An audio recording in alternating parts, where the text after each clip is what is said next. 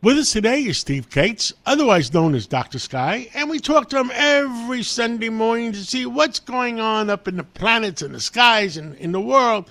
Oh, good morning, Steve Kates. Uh, tell us what's going on. Well, good morning. Good happy Sunday morning to you and the listeners of the Cats Roundtable. John, in this edition, we're going to introduce a story that's kind of interesting. The Earth may have other small moons, not just the moon itself.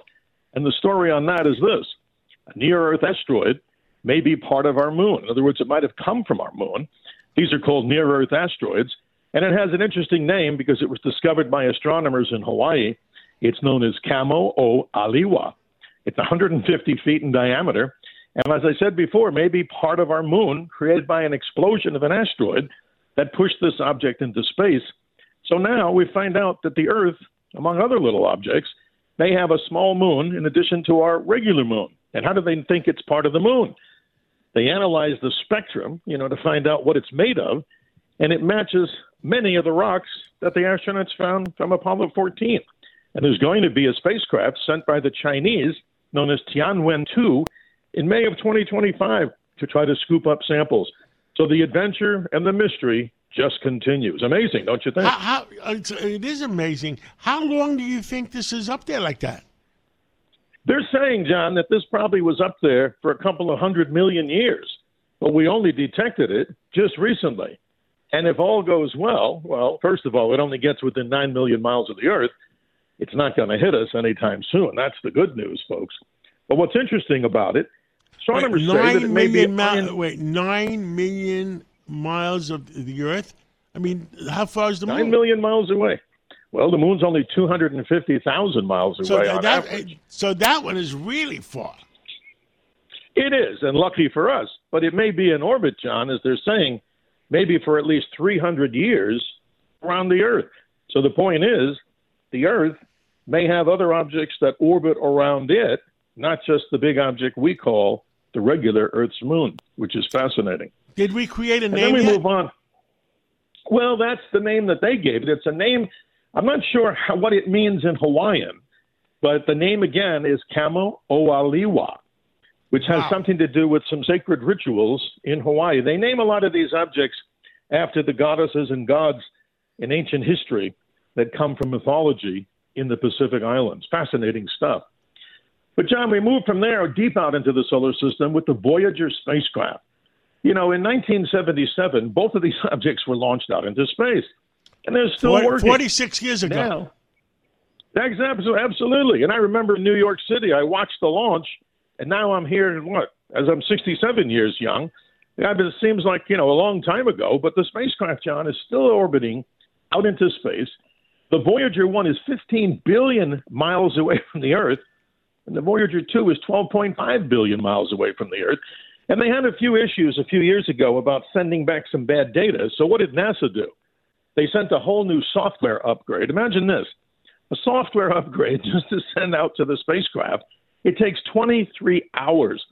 Imagine when you and I download something off the internet, it usually takes, well, the larger the file, the longer the time. But can you imagine 23 hours to one of those, the Voyager 1? That is amazing. It's the farthest man made object ever in space, and it's still continuing to tick. That is incredible. And, and it, it, it is sending back signals? It sure is. And even though we're talking about sending it one way, it takes that many hours, let's say with Voyager 1, 23 hours just to pick it up. And you may be wondering, John, how do they pick up a signal like that? Well, out in the Mojave Desert and around the world, there are these gigantic antennas. You may have seen them in the movie like Contact. One's called the Goldstone Tracking Network. I think it's like a 230 foot giant, looks like a giant radio telescope. So imagine the frequency coming from that far. They're still able to perceive it. I find that quite amazing. It is. But John, we always talk about the mystery of the week. And the mystery of the week, this is kind of interesting, I thought, so people can really see how we expand their minds. How long would it take you to drive to space? Well, space is officially listed at 62 miles above the Earth, called the Kármán line. So if you were to drive at 60 miles an hour, which most people don't, but if you did that, it would take you obviously a little over an hour straight up, as ludicrous as that sounds. But to get to the space station, which is about 250 miles above the Earth, it would take you four hours of drive time. We've driven four mile four hours in cars before, but imagine that. But here comes the bizarre one. If you drove to the moon at the same speed, it takes 175 days. Now that seems crazy, but here's one.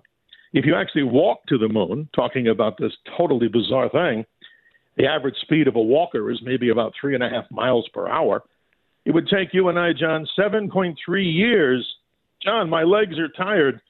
So the mystery solved. Even the moon that close would take that long. So can you imagine how far these other objects are in space? That's amazing. Handling legal matters is stressful. So, let the law offices of Frank Bruno Jr. provide you with the insightful counsel you deserve. The law offices of Frank Bruno Jr. has successfully handled thousands of cases for 25 plus years. They focus on elder law and estate planning, but are equipped to navigate you through all stages of family law and divorce to real estate law and probate. The law offices of Frank Bruno. Call 718 418 5000 or visit them at frankbrunolaw.com. That's frankbrunolaw.com. Frank Bruno. He's your numero uno. It is amazing. And, uh, well, you know, that's what expands our minds. Absolutely. And just in time for Halloween, I wanted to add this from Albert Einstein. He wasn't really a big fan of quantum physics. That's the stuff we're talking about, about how the universe works in the super subatomic level. He called it, and I quote, spooky action at a distance, end quote, apropos for Halloween. But he also said something very interesting. Einstein believed everything had empirical data that you did in, you know, calculations on a board. And his quote goes like this God does not play dice with the universe. End quote. Amazing things, John, as we expand people's minds and encourage them to go to WABCRadio.com for the Dr. Sky experience. And it's always a privilege and honor to be here on the Cats Roundtable doing what, John? Expanding our minds on things we probably don't hear about and appreciate you and the entire station and staff. Well, thank you, uh, Dr. Uh, Sky, Steve Kates, and uh, hope to see you in person soon and uh, and uh, break some bread together.